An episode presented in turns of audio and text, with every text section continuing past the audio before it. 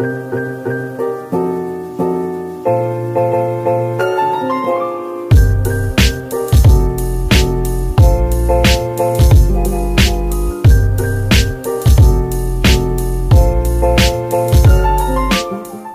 right, go ahead and open up your Bibles to Romans chapter 1. Romans chapter 1. Last week we began our study on the monarch of books. Why the King James Bible, there's a reason why it's called Bible and not version as the subtitle. Why the King James Bible is our final authority. Last week we took a look at what is a final authority? What is the concept of a final authority? What does that even mean? Because as we saw last week, that's a phrase we've used a ton. That's a phrase we use a lot here. And as we saw, there's actually a lot of churches that will say that exact phrase. But just because somebody says it doesn't mean the ex- that they actually believe it. Just because somebody says it doesn't mean that their definition is the same as our definition. Doesn't mean it's the definition. And, and as a side note on that, you know, like I said, we looked at a lot of churches and what a lot of churches believed. Understand that I only limited it to five, not because that was all I looked at, but because of some of the other churches that I did look at, they didn't give you a whole lot of information. They did not give you a lot of information, whether it be on their About Us page or on like those tiny little small font links down at the bottom of the page that nobody ever scrolls through, their church constitution or articles of faith. They didn't even have one of those. So, for the sake of that, I just left them off there. But if I had to bet, because I don't know, may, did anybody here actually go and like, hey, I have a friend who goes to that church. I'm going to go look up what they believe. Did anybody here look at any other churches what they believe? Okay, interesting. I know of a couple others who aren't here who have done that too. Uh, just because a church doesn't have anything on it doesn't mean that they, well, it doesn't mean one way or the other, that they are aligned with us or that they might be aligned with all these other churches. Point being, if you have a final authority that you believe God's book is perfect in the original texts, the original manuscripts that Paul, Peter, and everybody wrote on 2,000 plus years ago, then you don't have a final authority. You don't, because none of those things exist anymore. And that's what we spent last week looking on. So today, on your introduction, part one of the series ended on the fact that God's nature, specifically his holiness, righteousness, perfection, etc., requires there to be a single, consistent, and final authority for all people. Since God is holy, righteous, perfect, pure, and just, he will always be consistent with his words and works that he has revealed to us. We ended last week looking at that single consistent final authority. This week, we're going to see about how that single consistent final authority has been revealed. We're talking about revelation, gen- generically speaking, not the book, generically speaking. If God is not consistent with his own record, then he is no longer perfect and should not be worshiped as God, because that would make him a liar. And we saw that last week. This is exactly what Satan has been attempting to this is exactly what Satan has been attempting to deceive people into believing since Adam and Eve. And therefore, it should be no surprise that we find the lost and saved trying to hide what God has made known. You know, one of the things I want to make clear too, I don't believe, and you shouldn't either, that just because somebody at a different church says, well, our final authority is in the original texts that don't even exist anymore, that doesn't by, by, by default make those people evil and you shouldn't look at them as such. That's why I have on here that what the lost and saved, there are actually some genuinely saved people who've just been deceived because it's what their Bible college taught them or it's what their pastor taught them.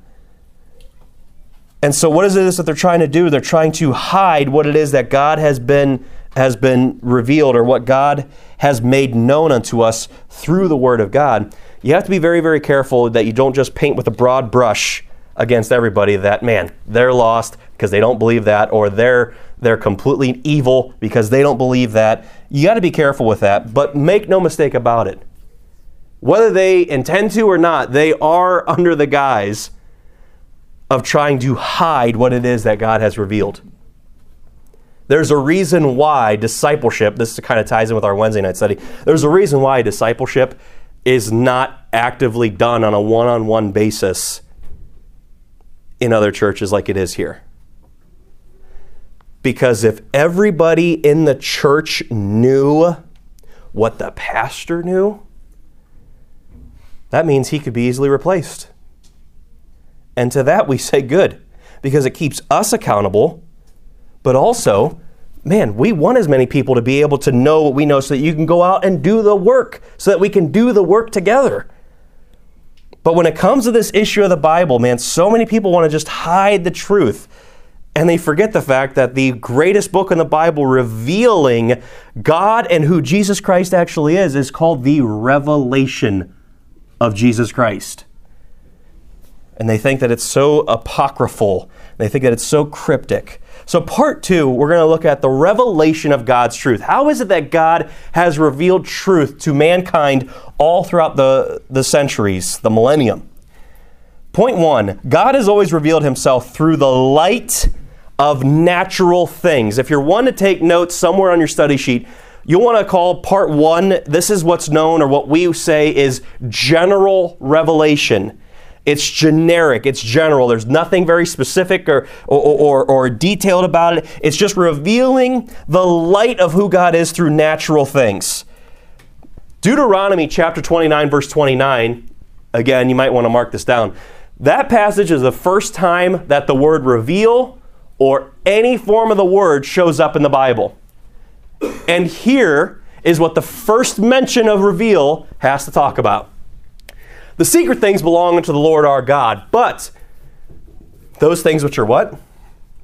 Revealed belong unto us and to our children for how long? Yeah. So, in other words, the things that God reveals, they're going to be around forever. And they're going to be to his children. Don't look now, but that's a verse on preservation. More on that next week. To our children forever. They have to be here. God has to protect it. That we may do all the what? Words of this law. The very first mention of the word reveal or any form of the word in all the Bible has to do with preservation and it has to do with the Word of God. Quite interesting. And another verse I think is just interesting in the New Testament helps kind of illustrate this a little bit better. Jesus is saying, Fear them not, therefore, for there's nothing covered that shall not be revealed, and hid that shall not be known. In other words, God is in the business of revealing things, He is not in the business of hiding things. Out of curiosity, does anybody here know what some churches or what some people there's another name that they use for the book of Revelation. Does anybody know what it's called? It might actually be in the little subtitle in some of your Bibles. Maybe. Starts with an A. Close. It's called the Apocalypse. The Apocalypse, and you guys have heard of that, right? The Apocalypse, the end of time. We, it's usually uh, uh associated with that. What you are thinking of, though, CC, is there's actually a group of books that are not considered to be a part of the Bible. Some people think that they are. That's called the Apocrypha. But has the same root word, has the same meaning. Does anybody out of curiosity know what that word actually means?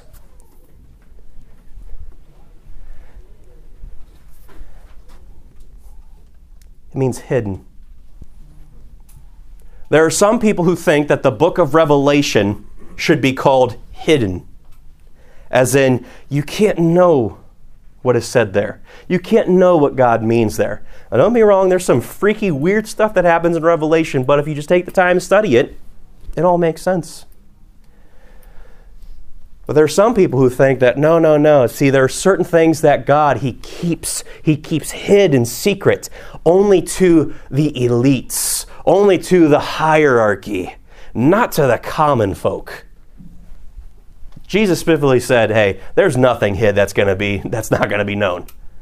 God is in the business of revealing things.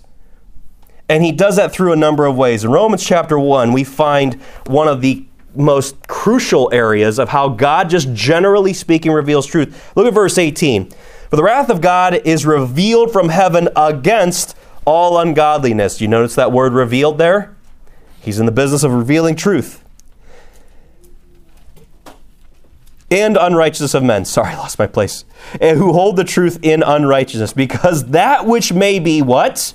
Known. Known of God is manifest. Another word for revealed in them, for God hath showed it unto them. How did he do it? How did he reveal truth? Verse 20.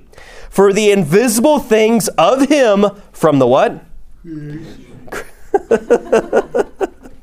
we should have that Keurig up and running for Noah. From the creation of the world are what? Clearly seen. It's not hidden, it's revealed. It's out there for everybody to see and understand. And that's why he says, being understood by the things which are made, even his eternal power and Godhead, so that they are without excuse. Somebody give me a brief snapshot as to what this passage is talking about. Anybody? It's a rule of Bible study. Yeah, Noah. Like through God's creation, you can like see that He's there. Yeah. And how did he do that? He said specifically his Godhead. What's that word mean? What does Godhead mean? Carlin? It's the Trinity. The word Trinity is actually not in your Bible, but the Trinity is in your Bible. A word that's used is the Godhead. And you look all throughout creation and everything breaks down into threes. God is speaking to people. There are stories. You guys have heard me talk about this before. There are stories of missionaries who have gone to Africa where they've never seen a white man, never seen a Bible, no, no idea who Jesus Christ is, but they know that there is an all powerful being, an all powerful creator. They've never gone to a bushman in any part of the world that has had no Western civilization or influence whatsoever and been like, oh, I'm actually an evolutionist. Doesn't exist, doesn't happen, you have to be taught that. Missionaries have actually gone and said, We knew that this guy over here was worshiping the tree god, that guy over here was worshiping the river god, but we knew that there was someone who created all of this stuff. And then God would send a messenger into them with the, jump ahead here, special revelation. But God does reveal things through the light of natural things. Point one, or the first checkbox under there, you see, He does it through creation. Man, we don't have time to check it out, but in Psalm 19, you want to look at that, those first six verses specifically. If time allows, we might jump into Psalm 19 to look at the second half of that chapter. But Psalm 19 is a goody. Psalm 19 is where he talks about that then there is no place where the, his line goes out. There's no place where creation does not speak. All of the heavens declare his majesty, declare. All of the earth declares the wondrous works of God. And it even talks about how there's nowhere where his line doesn't go. There's no place where nobody can't see the creation of God. It says that he that creation is like a bridegroom that comes out of his chamber ready to run a race. Reminded of Hebrews 12. That we are commanded to run a race with patience, looking unto who? Jesus, who is the author and finisher of our faith, because he ran the course before we did, like a bridegroom who's ready to run a race. Creation is linked with Jesus Christ. Acts 14 17 says, Nevertheless, he left not himself without witness God has always been in the process of revealing things and that He did good. What, what, what was the witness? He gave us rain from heaven. You realize you look at rain, you'll find out a thing or two about the creation of God. You'll find out about a character attribute of God His holiness, His judgment, His wrath. And fruitful seasons. Study gardening. Study gardening.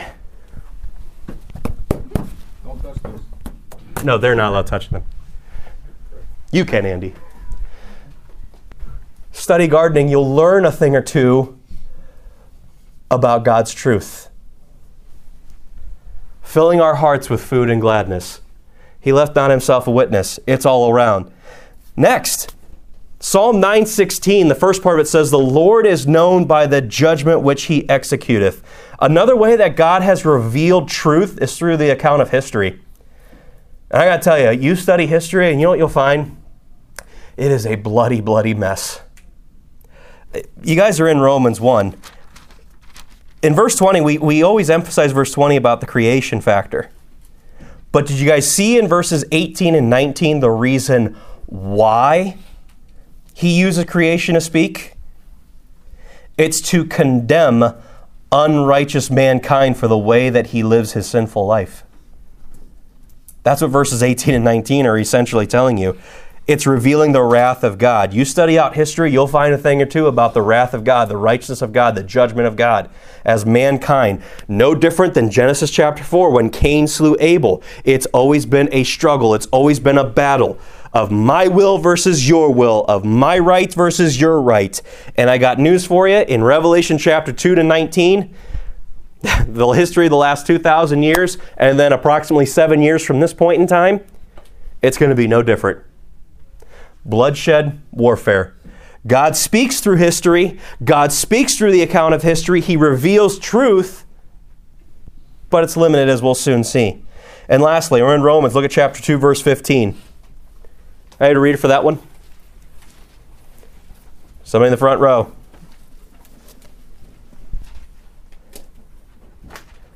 Okay, someone in the front, two rows. Do you guys need help finding out where the passage is? All right, Jack, go ahead. Which show the work of the law written in their hearts, their conscience also bearing witness, and their thoughts the meanwhile accusing or else excusing one another. Third way that God reveals truth through the light of natural things is man's what? His conscience.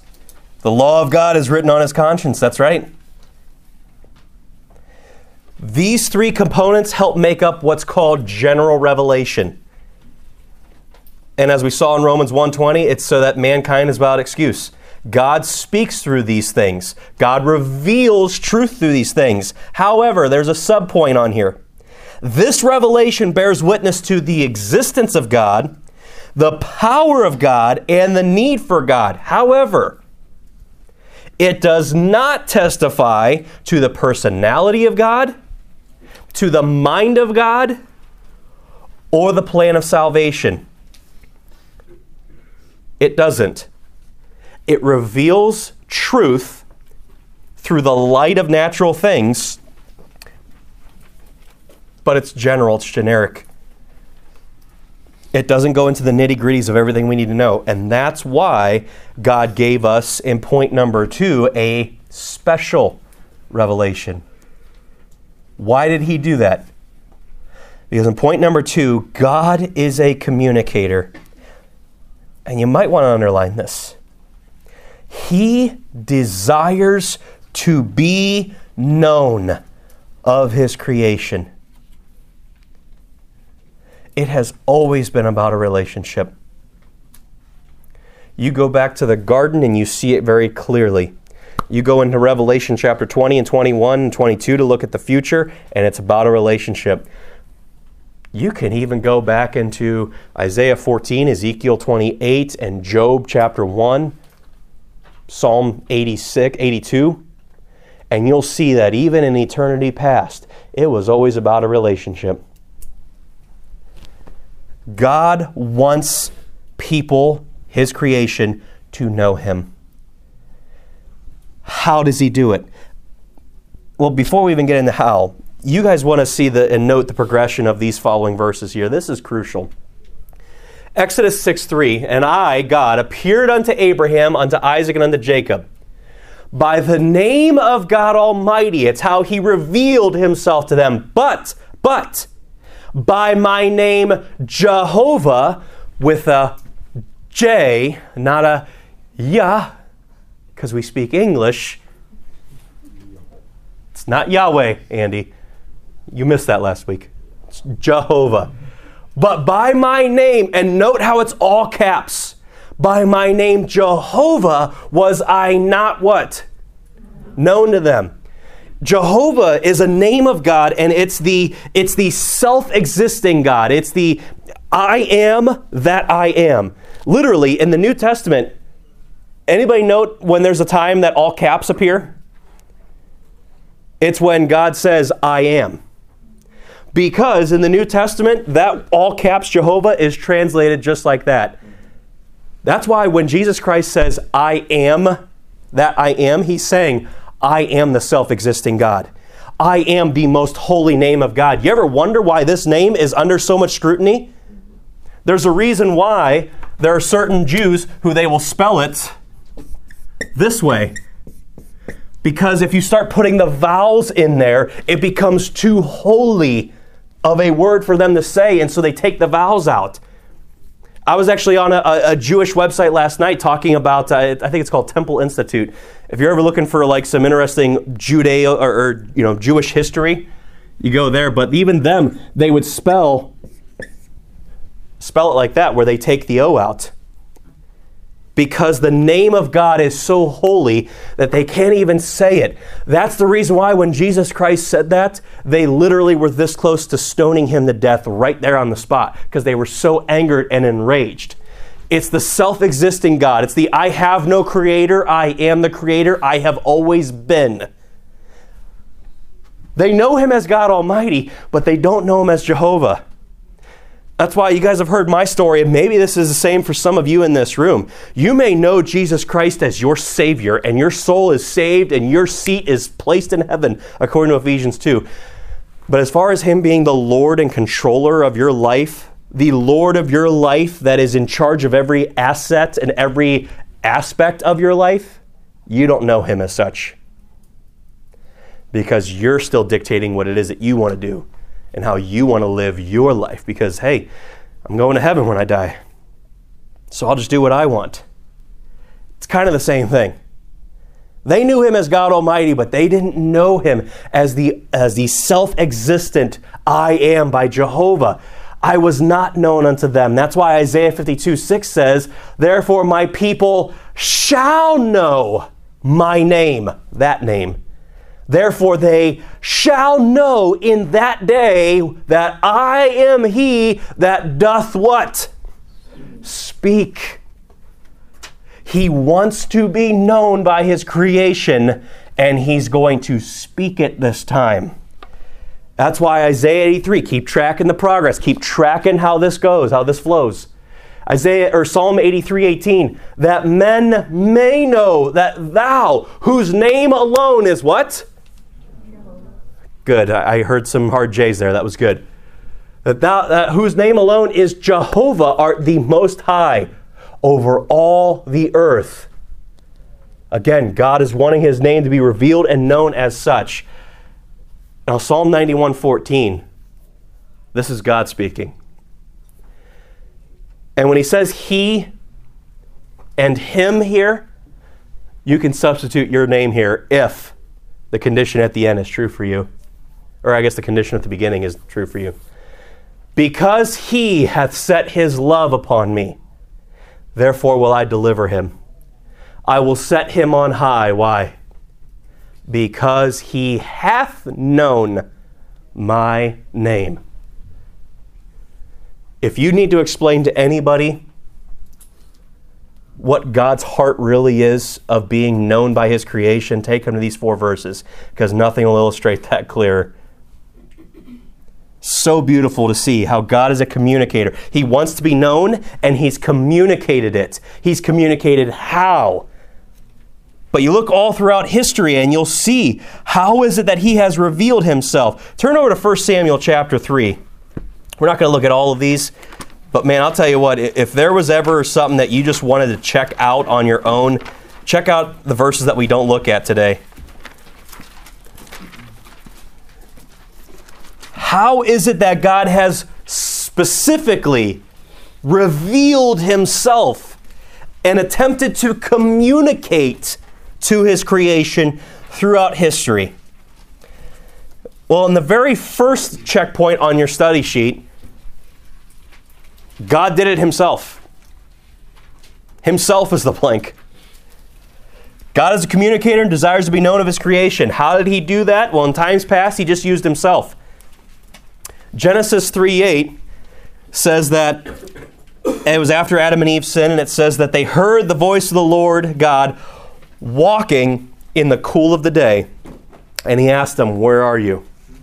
God Himself in the garden would walk with Adam and Eve in the cool of the day. As a side note, if you want to check this out later, here's what the other top four translations say about Genesis 3:8. Again, I'll read King James. They heard the voice of the Lord God walking in the garden in the cool of the day, and Adam and his wife hid themselves from the presence of the Lord God amongst the trees of the garden because they had already sinned. NIV. Then the man and his wife heard the sound of the Lord God as he was walking in the garden in the cool of the day. New Living Translation, a version that's used by a lot of Catholics. When the cool evening breezes were blowing, the man and his wife heard the Lord God walking about in the garden.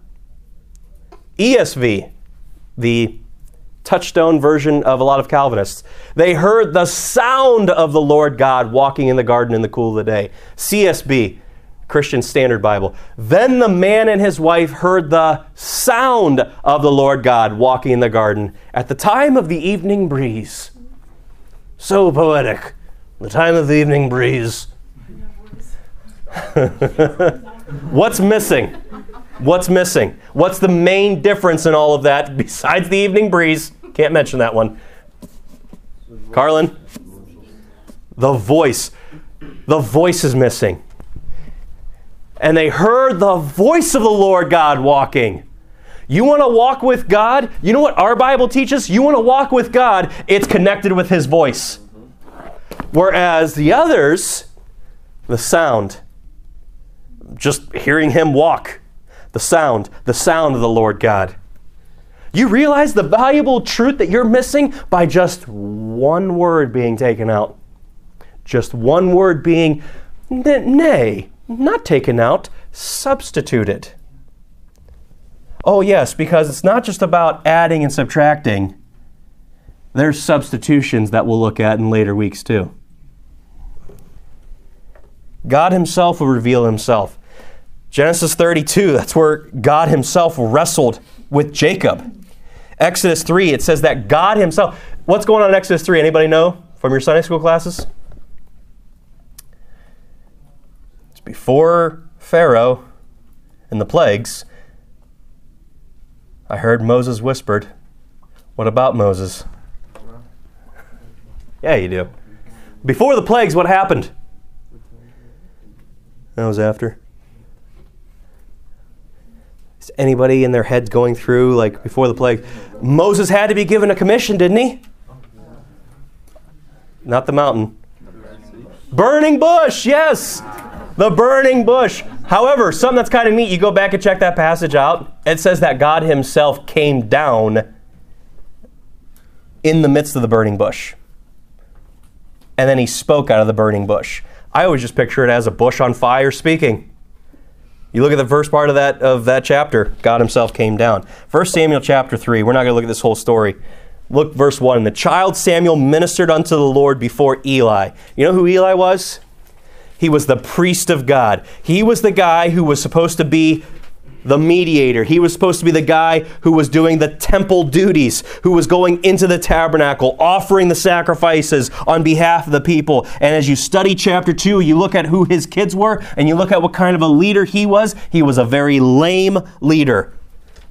And that's why at the end of verse 1 it says, The word of the Lord was precious in when? Yeah, for those of you students of the Bible, those days were very ominous terms. There was no open vision. You want clear vision as to where you're going in life? You want clear vision as to what God wants you to do next year, what classes to take, where to go to school, who to date, etc. You want clear vision? It's connected to the precious words of God. But in those days, there was no open vision. There was no clarity from the leadership. There was no clarity of what to do back then. And it came to pass at that time when Eli was laid down in his place, at a time that he should have been standing and ministering, he's laying down. And his eyes began to wax dim that he could not see. They're growing dimmer. They're, the light of his eyes are about to go out.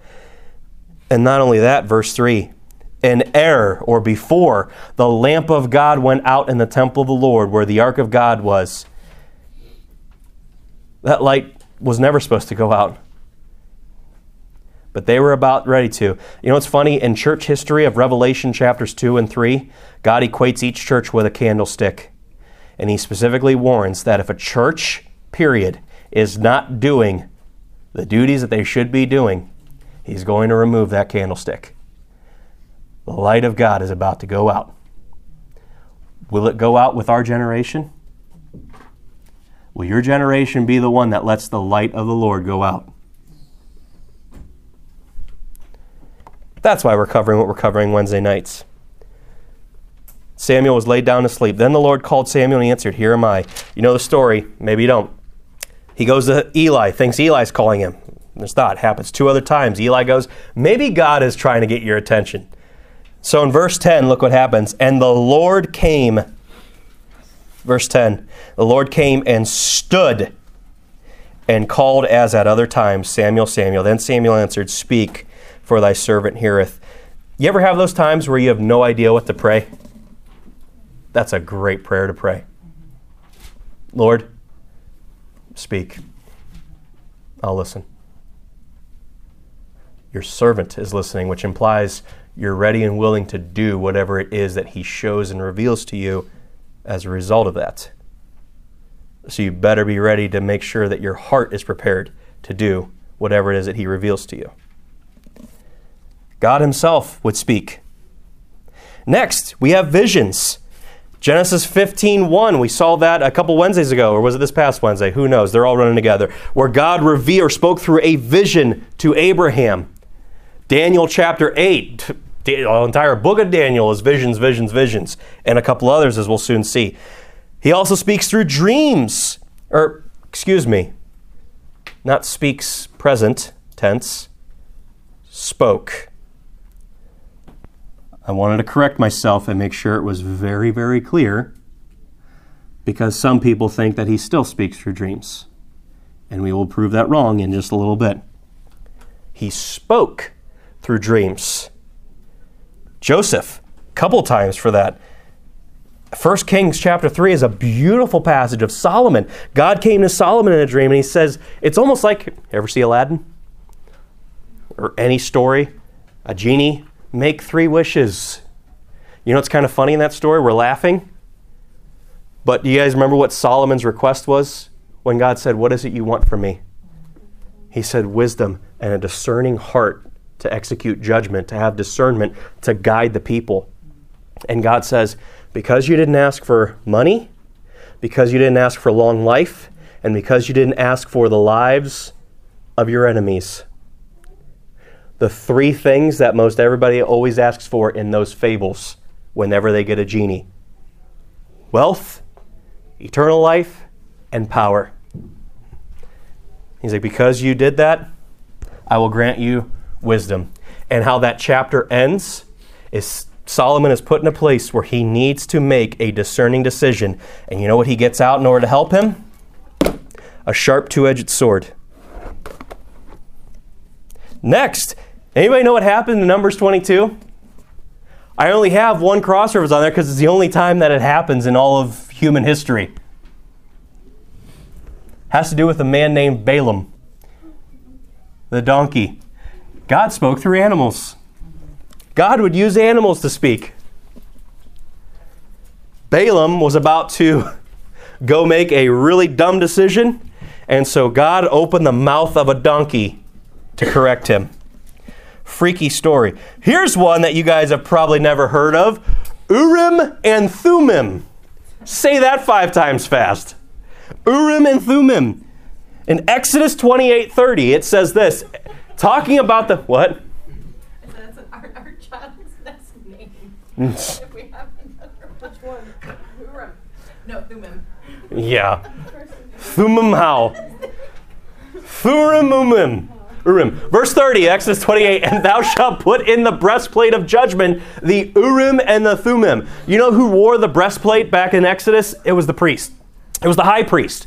That's why he says, And they shall be upon Aaron's heart when he goeth in before the Lord, and Aaron shall bear the judgment of the children of Israel upon his heart before the Lord continually.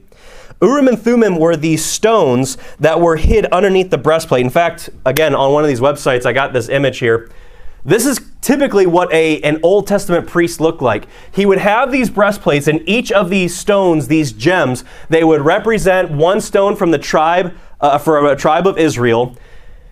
And underneath the breastplate, they would have these two stones of Urim and Thummim. And it would be that whenever somebody had guys, come on. What are you guys for? It was funny at first, but not anymore. All right, the stones. Whenever, whenever somebody would come to the priest, say, "Look, no vowels, by the way. Yahweh, Jehovah." Whenever somebody came with an issue, they would ask the priest, and the way that God would communicate is Urim and Thummim, the stones behind the breastplate, would shine light because Urim means lights, Thummim means perfection. Light would radiate through these stones, and each of the lights of each whatever stone it was, it was God spelling out a letter. And it would spell out a letter like against the wall or something, and whenever it was done with the vision or the revelation, it would t- form a sentence of what God's will was for that particular person who came to the priest. If you think it sounds like a Ouija board, it kind of was. It was a glorified holy Ouija board, essentially. It only shows up a couple of times in Scripture, but if you want an interesting story, write down 1 Samuel chapter 23, verses 6 through 12. God spoke through the breastplate that Abiathar wore. He was the priest then. That's why in Numbers 27, verse 21, it says, And he shall stand before Eleazar the priest, who shall ask counsel for him after the judgment of Urim. Again, it has to do with judgment. Judgments, especially the plural form of that, that's another word for God's word. It's how God spoke. It's all throughout Psalm 119. You can check that out. You ever wonder why in Proverbs chapter 6, if you want to write this passage down too, Proverbs 6, verses 20 and 21, it says, Hey, your father's commandment, bind it upon your heart. Your father's commandments, you should bind them upon thine heart. It's a picture of the priestly garb. And remember, Christian, you were called a New Testament priest. God's word should be on your heart. Thy word have I hid in my heart that what? Might not sin against thee. Next, Daniel 8, Luke chapter 1, and many, many other places you'll see that God spoke through angels. Daniel was getting the, the pick of the litter dreams, visions, and angels. He got them all. And he was a prophet. Next, prophets. 2 Samuel 12, 7. Nathan comes to call out David for his sin. And he says, The Lord hath said, Thou art the man, David. Isaiah 6. Ugh. Isaiah was a prophet. God is saying, Whom shall I go? To who shall I put my words in their mouth? Isaiah goes, Here am I, Lord, send me. Another great prayer to pray when you don't know what to ask. Might want to mark that down. Turn over to Hebrews chapter 1. This is critical. This is mission critical.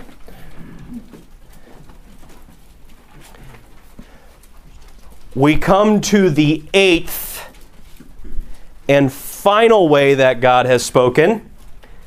Might want to mark down that it's eight, because not only does that number mean new beginnings as you trace it through the Bible, that number eight is also very, very significant when it comes to what we're talking about in the weeks to come. Eight ways that God has specifically communicated to his creation that he wants to be known. Corey, why are you going to Hebrews? This is kind of weird.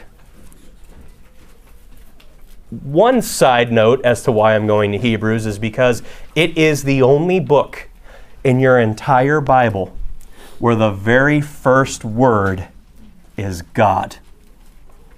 No other book in all of your Bible starts out with God. Hebrews is the only one. That stands out. You're reading along in your Bible and you come up to Hebrews 1 and you look at verse 1 of chapter 1 and it says, God. Look what he says. Who at sundry times, well, the previous seven things we just looked at, they happened at sundry times, happened at many different times, from Genesis all the way up to the prophets in Malachi. In, at sundry times and in diverse manners. And you look at the list of the previous seven things we just looked at, and don't get more diverse than going from God Himself to a donkey speaking. Pretty diverse, I would say. who at sundry times and in diverse manners spake in time past unto the fathers by the prophets. Yeah, that's one of which. And as we looked at in our spiritual gifts class, prophet or prophesying is another way of preaching, pro- pro- proclaiming forth God's word through various means and at different times. That's what he did in the past. Verse 2. So God, verse 2, hath in these last days. That should speak volumes to you as well. There's a lot of talk about, hey, are today is, is right now the last days? Is right now the end of time? Is are we in the end times right now? I got news for you, suckers. We've been in the last times since the death of Christ. The last time started when Jesus Christ was walking on this planet. Because as we've talked about before, had Israel received their king, even after they put him on the cross, and God gave them another opportunity in the very next book, in the Acts of the Apostles, when Stephen is preaching. Had they repented of what they did and the nation of Israel received him as their king, boom. Rapture would have happened, tribulation period would have gone into effect right then and there. It's so crystal clear as you read it. God is standing on the right hand of God as Stephen is being stoned. All of the events of Revelation would have unfolded just like that. Remember, this 2,000 years of a church period we're living in, it's a parenthesis on God's timeline as you study out Old Testament prophecy and into the New. We were at the end times when Christ was here. We're on borrowed time right now. That's when the last days started. God hath in these last days spoken unto us by his what? Son. Son. He does not speak through dreams anymore. He does not speak through visions anymore. If you got a dream from God telling you you're supposed to go to this college or she's the love of your life, I'm not doubting that you didn't have a visitor. I'm just doubting it came from God. Because God hath in these last days spoken unto us by his Son. Whom he hath appointed heir of all things, by whom he also made the worlds. Have fun with that one. Verse 3 Who, being the brightness of his glory and the express what? Image. Sight, visual. You have to see the Son.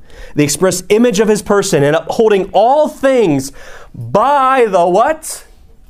Word of his power when he had by himself purged our sins, sat down on the right hand of the majesty on high. Problem God in these last days has spoken to us by his Son, but his Son is currently speaking on the right hand of the Father.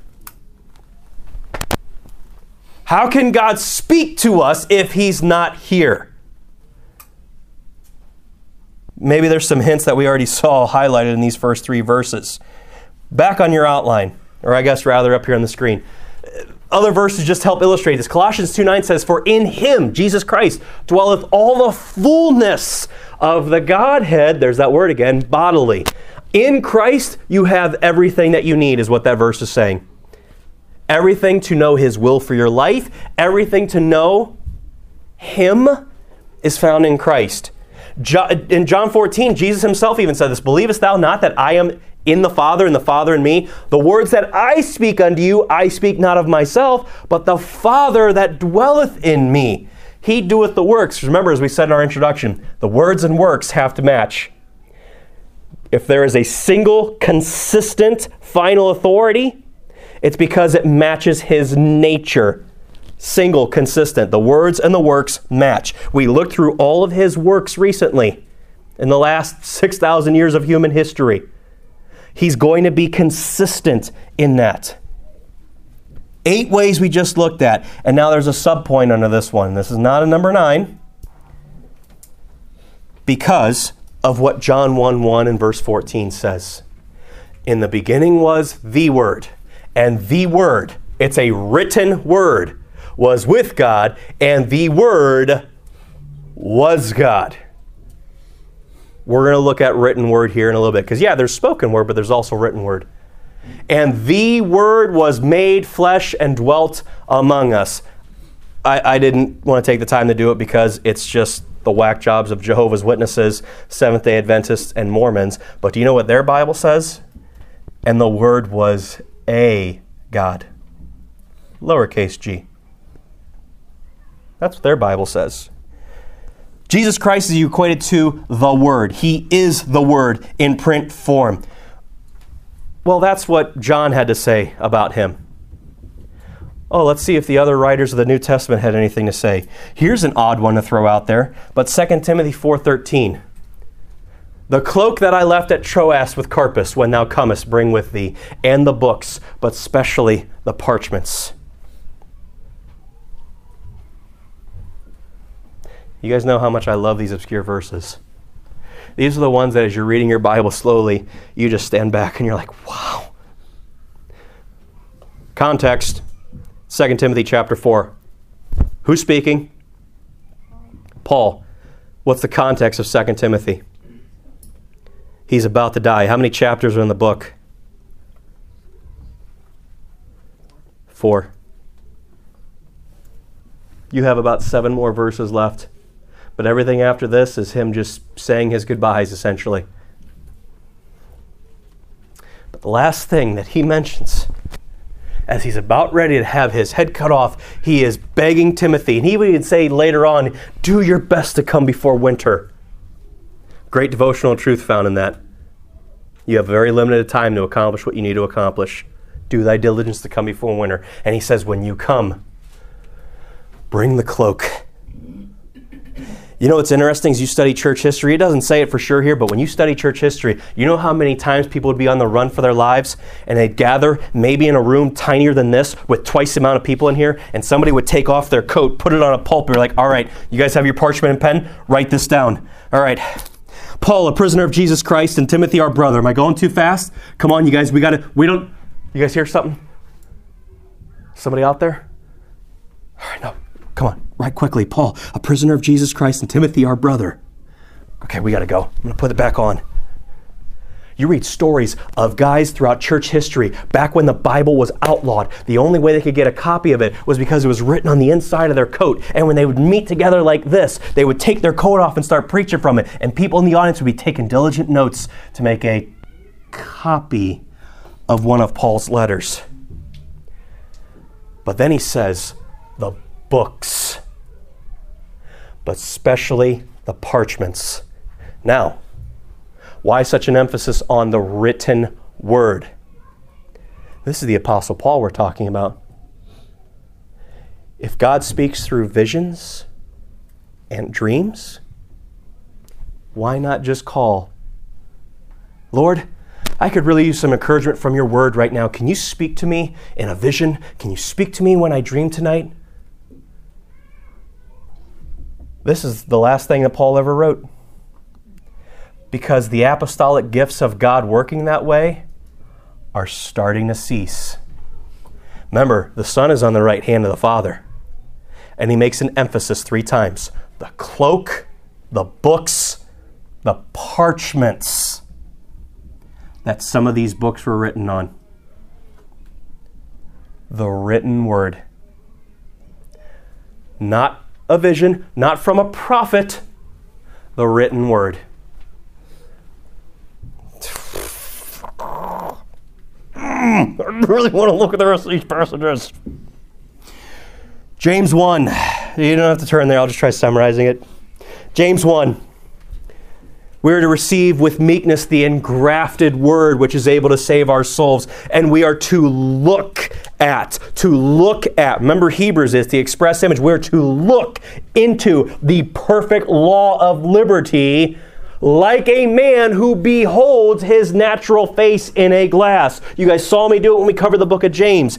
It is something to look into, not to hear a prophetic word from a preacher uh, not to not to uh, receive in a dream or in a vision. It is to look into the perfect law of liberty.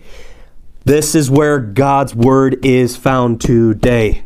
Because God, who at sundry times in a diverse manner has spoken to us in times past by the prophets, hath in these last days spoken to us by his Son, the written word, contained within books and parchments and cloaks in some cases. 2 Peter 1, turn there. We'll end here, as far as your turning is concerned.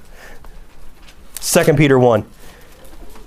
Speaking of visions, speaking of dreams, speaking of hearing audible voices, Peter recounts the transfiguration. We talked about this pa- that this past Wednesday. Check out the podcast if you missed it. This past Wednesday, where he sees God in all of his glory, and he hears the audible voice of God the Father This is my beloved Son, in whom I am well pleased. Verse 19.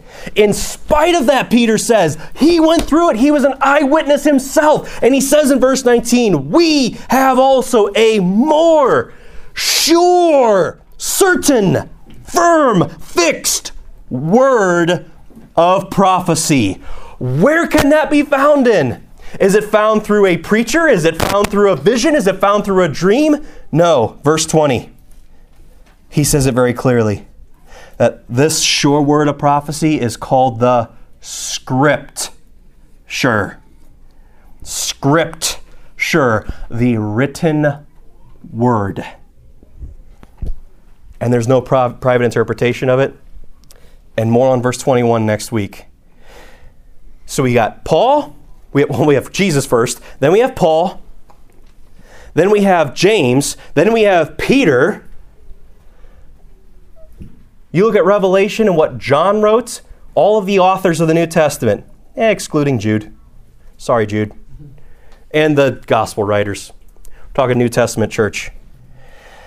Revelation ends where Paul or where John as he's writing points out that in the judgment there's going to be books opened.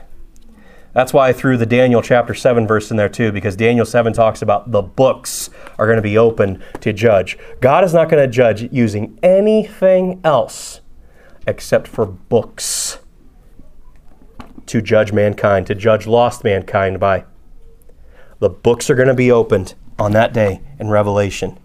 Last point the Bible is God's comprehensive collection of divine details that reflect and reveal the infinite, immutable, immeasurable, Im- Im- omnipotent, omnipotent, um, omnipresent, and almighty God to his creation because he wants to be known. Psalm 138 2 says, I will worship toward thy holy temple and praise thy name for thy loving kindness and for thy truth. For thou hast magnified thy word above all thy name, because without the word we wouldn't know his name. And remember, he wants his name to be known, which is why the word is missing from all of these other stupid translations. You have so exalted your solemn decree that it surpasses your fame. For your promises are backed by all the honor of your name. For you have exalted above all things your name and your word. No, no, no. It's word above name, not both of them exalted together, ESV. You have exalted your name and your promise above everything else. Things that are different are not the same. That's why John would write in chapter 21, verse 25 that there's a lot of things that Jesus did that I suppose that if everything was recorded, the world couldn't be able to contain them. And that's why he says in chapter 20, verse 30, many other signs truly did Jesus in the presence of his disciples, which are not written in this book, but these are written. Why? That ye might believe that Jesus is the Christ, the Son of God, and that believing ye might have life through his name.